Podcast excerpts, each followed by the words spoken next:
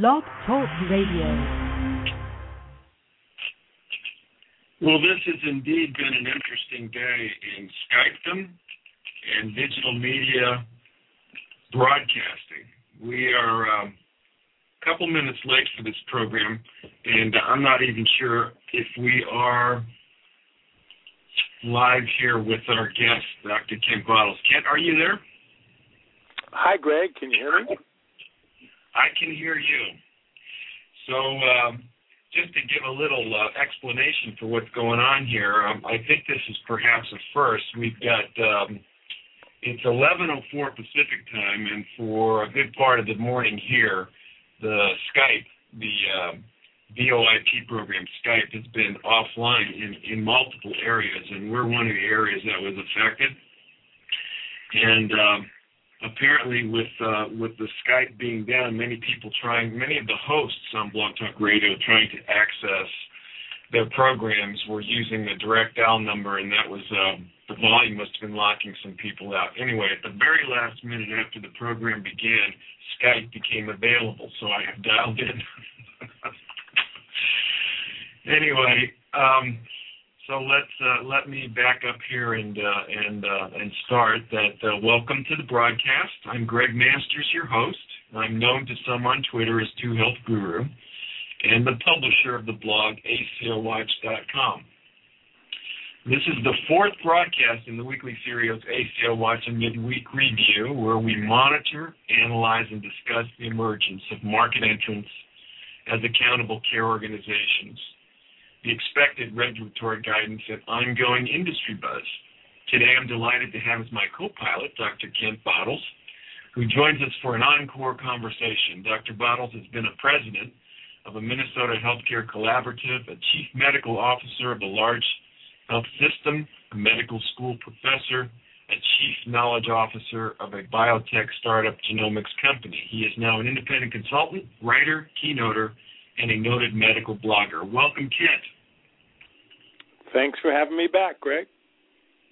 Love it. Anyway, thanks for enduring the drama here. Kind of last minute, uh, last minute kind of maneuvering to get this thing on. So um, let me. Um, so so not only is Washington abuzz with its version of a two-minute offense on the legislative front, in the ACO we're witnessing the release of several key pieces by some major authorities such as the Center for American Progress, the California Healthcare Foundation, and the Trophy Journal Health Affairs, all addressing key aspects of ACOs. Uh, this follows a series of regional listening sessions that were sponsored by the Centers for Medicare and Medicaid Services uh, throughout the United States. So there's a lot of activity that's going on right now. I think perhaps the one that may frame some of the conversation is a report that was issued by Price Waterhouse Coopers. Uh, this year's top industry issues, and they drill into ACOs. And I just want to kick off a couple of these bullets, and then we'll we'll get your thoughts on them, Ken. The first one is uh, the thing that strikes me the most is the is that uh, less than 28% of the consumers, less than 28% of the public, are even familiar with the concept of an ACO. You have any thoughts about that? Uh, yeah, I do. I mean, I think one of our biggest problems is not just on this subject, but on the whole idea of how we get our health care. There's a really big gap between the so-called experts and the policy wonks and the public. Um, Kaiser Family Foundation did some polling on this about a year ago, and you know, unless we can, unless we can bridge this gap, this chasm almost between healthcare policy experts and the public, I don't think even if we had the perfect bill, which we don't have, anything would work. I mean, for example, in the Kaiser polling, experts say that about 30% of healthcare is unnecessary and waste. The public, 67%, say they don't get enough tests or treatments. Um, you know, the experts uh, believe that there are big differences in the quality of care between different hospitals and different providers. 70% of the public say there's no big difference in quality among the doctors in their area. Um, you know, experts say that ratings of hospitals and doctors should matter. The public says less than half would pick a surgeon rated higher by the experts than one that their family knew well.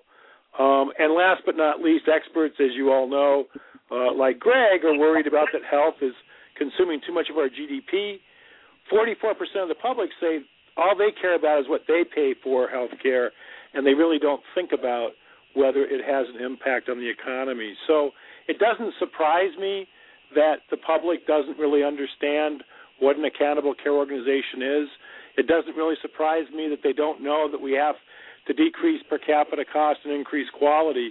But I do think that this big gap between what people that study the issue believe and the public is really a big problem. Um, you know, the public often seems to want whatever is the newest and most expensive, most technologically advanced, um, and most expensive treatment, and those aren't, are are not always the best for your health. So, so let me ask you this: Are we just talking to ourselves, as we have a tendency to do in this uh, sometimes overly um, hierarchical healthcare provider culture that we're in? Well, you know, it may not just be the healthcare culture, Greg. I mean, I think it may be how divided we are as a country. It seems to me that we're kind of divided right down the middle. About half the folks are conservative or tend that way, and about half the folks are more progressive. And one of the problems that I addressed in a blog, uh, I think yesterday or the day before, was this idea of the echo chamber. If you only talk to people that agree with you, then you're surprised when other people uh, don't think that an individual mandate is constitutional. Or if you only watch Fox News if you're a conservative, or if you only watch Rachel Maddow if you're a liberal, then you're surprised that people have a different view of it. And I think we'd be, probably be much better off if we made sure that we tried to get and understand the legitimate points of view that just that don't agree with us. I mean, what I try to do, I'm not sure I always do it successfully, but I try every day to read the Wall Street Journal and the New York Times to try to get at least sort of a, a more business approach and then a more progressive approach to the same stories. And it's really interesting how they approach the same kind of story in those two different outlets. So I think part of the problem is the echo chamber, and we really need to start talking and listening to each other and not automatically turn off something if it comes from a liberal or comes from a conservative. So, but th- this this gap is huge. Now, I'm actually a little bit surprised and heartened that so much is getting passed right now on sort of a bipartisan basis in the Congress. I mean, in the last few days, the Don't Ask, Don't Tell was repealed. It looks like the START treaty is going to be approved. Um, so it, it, it's kind of interesting that that even though Obama lost the November election rather badly, um, it looks like a bunch of his things are getting passed in the in the lame duck session. So I guess that's either a good or bad thing based on your ideological prism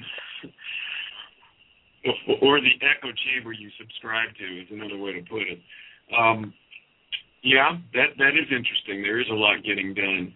Um, let, let me ask you this: the other uh, these bullets here, only half of consumers said they would. I guess of this twenty, this less than one in three who actually connected with an ACO, what it meant. Only half of consumers said they would stay within an ACO-like organization for all of your care. Does that mean anything? Well, I think it means again that uh, the American public uh, is entitled or feels entitled to be able to choose their care. I mean, that obviously was a big part of the backlash about HMOs. Was uh, you know, the, one of the ways that you can control costs is to narrow your panel and to try to um, you know not have total choice. So again, I think that we're going to have to, as a society, try to figure out and come to terms with the fact that we have to decrease per capita cost and increase quality. But do people automatically like that? No, that doesn't surprise me. But I think it is a big challenge for all of us that are trying to get healthcare spending under control. So clearly, there's a huge consumer education piece here. Um, I, I don't know whether the CMS is going to release uh, any of the transcripts, whether they're audio or, or, or text, of their listening sessions, but according to CMS, that was an opportunity to listen not just to the sort of informed stakeholders, the providers, payers, et cetera, but also presumably get some community input. Uh, it will be interesting to see what, if anything, if they in fact do publish, which I assume they will, what, if any, consumer input there is, because that's a big, big part of the challenge right now. Well, let, let me shift a little bit, and we can go anywhere you want with this, Kent, but one of my questions, one of the things I tweeted about in advance of the program was this this notion of do physicians, as the primary organizers of an ACO, do they need to work with a hospital partner? Apparently, that's optional in the law and really comes down to more of a business decision on behalf of the organizing physicians. What's your take on it? Well, I think in most places um, it would be ideal if you had the hospital and the physicians working collaboratively. Um, you mentioned that there's this new uh, California Foundation report out on hospital physician integration. I thought it was really well done um, and, and kind of traces the history of in the 1990s there was capitation and the PPM expansion, and then between the 1999 and 2004 a shakeout and reentrenchment. Between 2005 and 2009, a focus on market share, and now we've got payment reform. I think in most parts of the country, um, at least most of the parts of the country I've been visiting lately, you have the hospitals and the doctors trying to come together and figure out a way that they can not necessarily all have the the uh, physicians be employed by the ho- hospital system, but have perhaps a hybrid system. And you also mentioned that article out of Health Affairs, which I thought was fascinating about Advocate.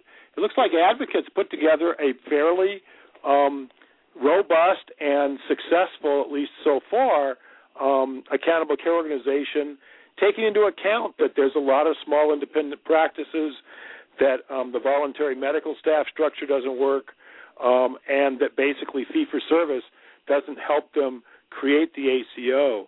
So I don't think you're going to see everybody immediately go to a Mayo Clinic model where you have um, employed physicians on salary. I think what you're going to see is a hybrid model where what you're going to have are some employed physicians, there'll be more, and then some private practice physicians that will have to come together with the hospital. Now, the, the tricky part is you really are going to have to cooperate, whether you're an employed physician or not, if you really want to make an ACO work. Because, as was pointed out in that Center for American Progress, what to make an ACO work with global payments, you really have to emphasize primary care, taking care of folks when they get an acute illness so they don't need to be hospitalized.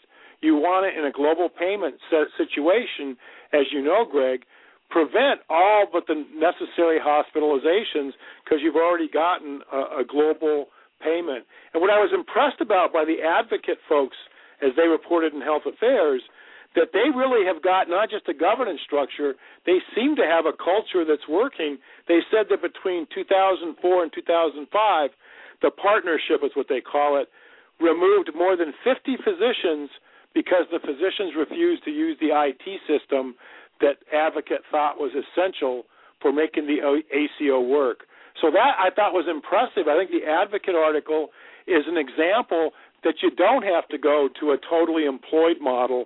You can have a hybrid model as long as you have the culture and governance organization so that you can get all of those folks having better coordination of care, only doing the necessary tests, not having readmissions, and trying to avoid having people be hospitalized. So I think you're going to see all over the place. Some places go and have total employment, which obviously in some ways is easier to govern. I think in most parts of America, it'll be more like the advocate system where you'll have a hybrid system of both employed physicians in the hospital system and then other private practice physicians that decide that they're going to have to cooperate so they can be part of the global payment. Absolutely. I think that's a very powerful uh, example of, uh, I don't know that the, the public at large can necessarily understand what that means for them to take action at that level to remove them, but that's a, that that lets them know that it's an entity that has teeth and that they are serious about their mission. Well, and I think I think that's a big issue. As you know, I'm a big uh, fan that that, and, and I was interested that all the articles that you referred to really talked a lot about governance. They really only passingly, if at all, talked about culture. And the culture that you have in a private practice group of five or six docs is quite different than the culture that the physicians are going to um, experience when they become employees or just have to cooperate in a service line kind of way with the hospital. So I think culture is going to be one of the huge factors that decides whether an ACO is successful or not. And I'm afraid that most places have not really attended to that in the way that I think they should.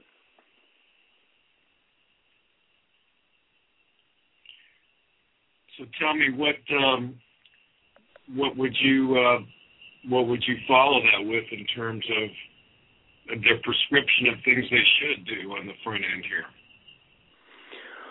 Well, I think that having a, a really frank discussion over several weeks between the medical staff and the hospital about, as you said, I mean, I don't think it's just the public that's uneducated about ACOs, Greg. As I go around the country and talk to physician groups, I'm finding that a lot of physicians haven't really kept up with this concept of either medical home or an ACO.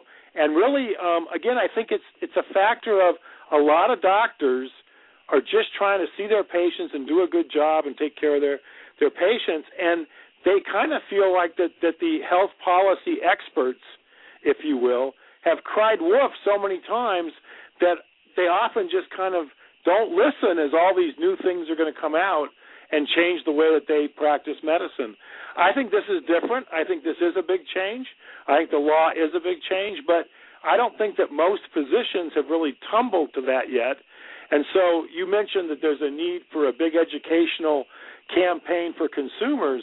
I think there's a and also a big need for an educational campaign of physicians and hospital administrators on exactly what it means to be an ACO because if you think about it, assuming some financial risk, much better coordination, how do you divvy up a global payment? Those are all competencies that I don't think most physicians are comfortable with. And as you know, and as was pointed out in the California Foundation article, you know, the history of, of hospital physician integration is a rocky one. Um, hospitals and doctors don't always see eye to eye. There's often a lot of differences of opinion about what should be done, and there's not, you know, total trust, as you know, between doctors and hospitals. So I think one of the biggest things that has to happen is a really frank discussion between the medical staff and the hospitals um, about what uh, accepting a global payment means and about what it's going to mean to decrease per capita cost and increase quality. And one of the stumbling points, I think, is in the past, when we've had doctor practices bought by hospital systems, the hospitals have lost money on it, and the physicians have expected to be made whole. I don't see how you can go forward with an ACO that decreases per capita cost and increase quality without both the hospital and the physicians losing revenue. And if you don't deal with that in an honest, transparent way, I think you're just going to have trouble down the road. Now that's an interesting question, and I think the um, my gut my gut response is you know absolutely that that's the paradigm that you're going to work harder perhaps for less.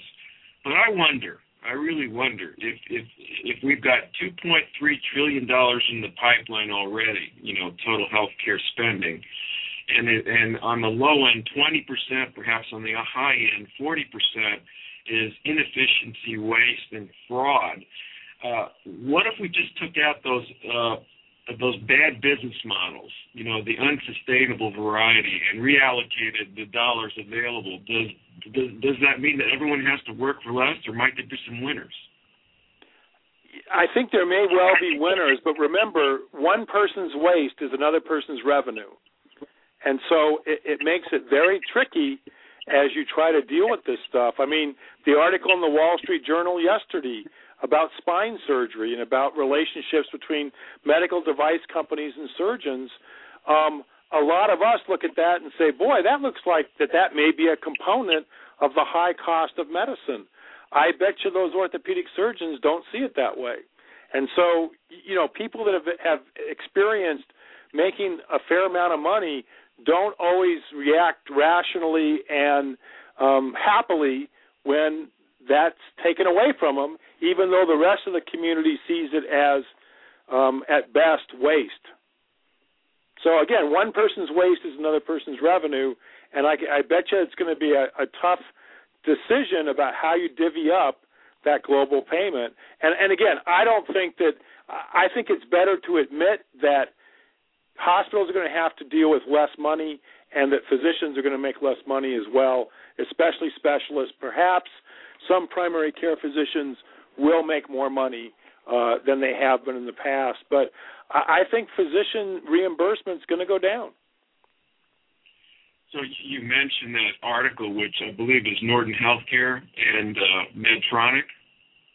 Well, there was a large article in the Wall Street Journal, I believe it was yesterday, on the front page, talking not just about Norton, but there's one hospital in Louisville called Norton, um, where uh, much of the spine surgery is done, and it appears that there's money flowing from the medical device company to uh, physicians for what's called royalties.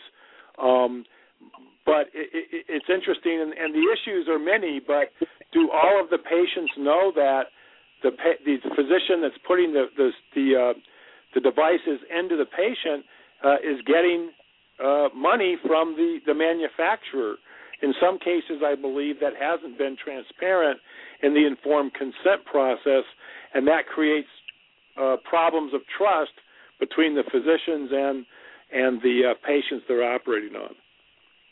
So, so what I find interesting there, and I was happy to see you surface that that issue, is uh, I believe Norton Healthcare and Humana just recently announced that they were joint venturing an ACO. So I, I'm wondering if the left hand and the right hand are working cross purposes here. Um, I really don't know anything about that, so I can't really comment on that. Okay. Well, it's been in the news, and Humana and Norton Healthcare are, I guess, it's one of the first uh, payer joint venture ACOs that that's on the docket right now. Other than the demonstration pilots, it's uh, it, it's announced. So anyway, just just just a thought. Um, what about this general idea? If if it's not if an institutional partner uh, doesn't necessarily have to be a hospital and could be a payer, do you have any thoughts about that? Well, you know, I I, I think that maybe we are short-sighted to assume that every ACO is going to be uh, physicians and hospitals working together. I mean, I think what as I've read the laws and the pilot programs, um, I think what they're saying is it could be anybody, anybody out there, whether it's a long-term care facility or physician assistants or nurse practitioners or whoever, whoever can take care of a population in a way that works and in a way that that uh, decreases hospitalizations, decreases unnecessary testing, that takes better care, does better job on prevention. I think what they're saying is, boy, we'll let anybody give it a shot, and if they can hit the cost targets and the quality targets, then they can be an ACO. And, and it makes some sense. I mean, if you think about it, if you go back to Clay Christensen's work in the Innovator's Prescription, I mean, his whole thing is that if you can take some of medicine and make it into a an evidence-based guideline or an algorithm, then you could have uh, nurse practitioners or you could have uh, physician assistants, uh, you know, follow that guideline and, they might do it in a way that's that's uh, more rigorous than physicians. I mean, physicians haven't been um, very good in some cases at following evidence-based medicine guidelines because they object to cookbook medicine and and like to say that there's an art to medicine, uh, and, and really haven't, in some cases, really uh, gotten on board with the whole idea of Deming and Juran that one of the ways that you improve processes is to decrease variation. I mean, that's a fundamental concept in Deming and Juran quality is that you have to decrease variation. And sometimes physicians get confused about that and say, well, that gets in the way of me treating each person as an individual. So I'm not sure. I bet you most ACOs do have hospitals and do have physicians, but it'll be interesting to see if anybody else comes out of the woodwork uh, to do a better job of, of taking care of a population for a global payment. So we only have a little more than a minute remaining. I'm sorry about that, but um, you did your first broadcast on this week in healthcare, muddling through. Do you want to spend a moment about that experience?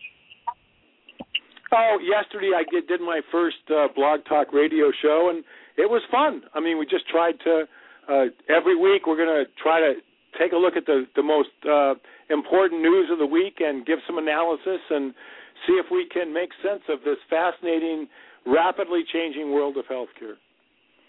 Excellent. Well, we'll uh, put a plug in for that. I think it's a great idea. I love the idea of having a segment called "Providers Misbehaving." What a concept! You know, um, but Greg, it's not just providers. I think everybody's going to have to change.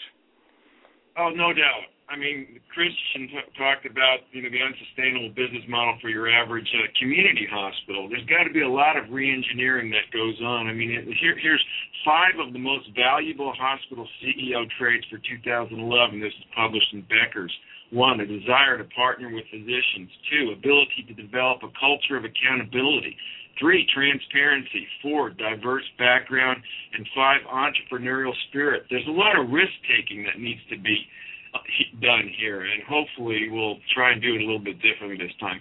Anyway, I want to thank my guest, Dr. Ken Bottles, one of the uh, uh, thought leaders in, the in transformation of our healthcare system. And next week, where we'll have we'll do a primer on ACOs for physicians.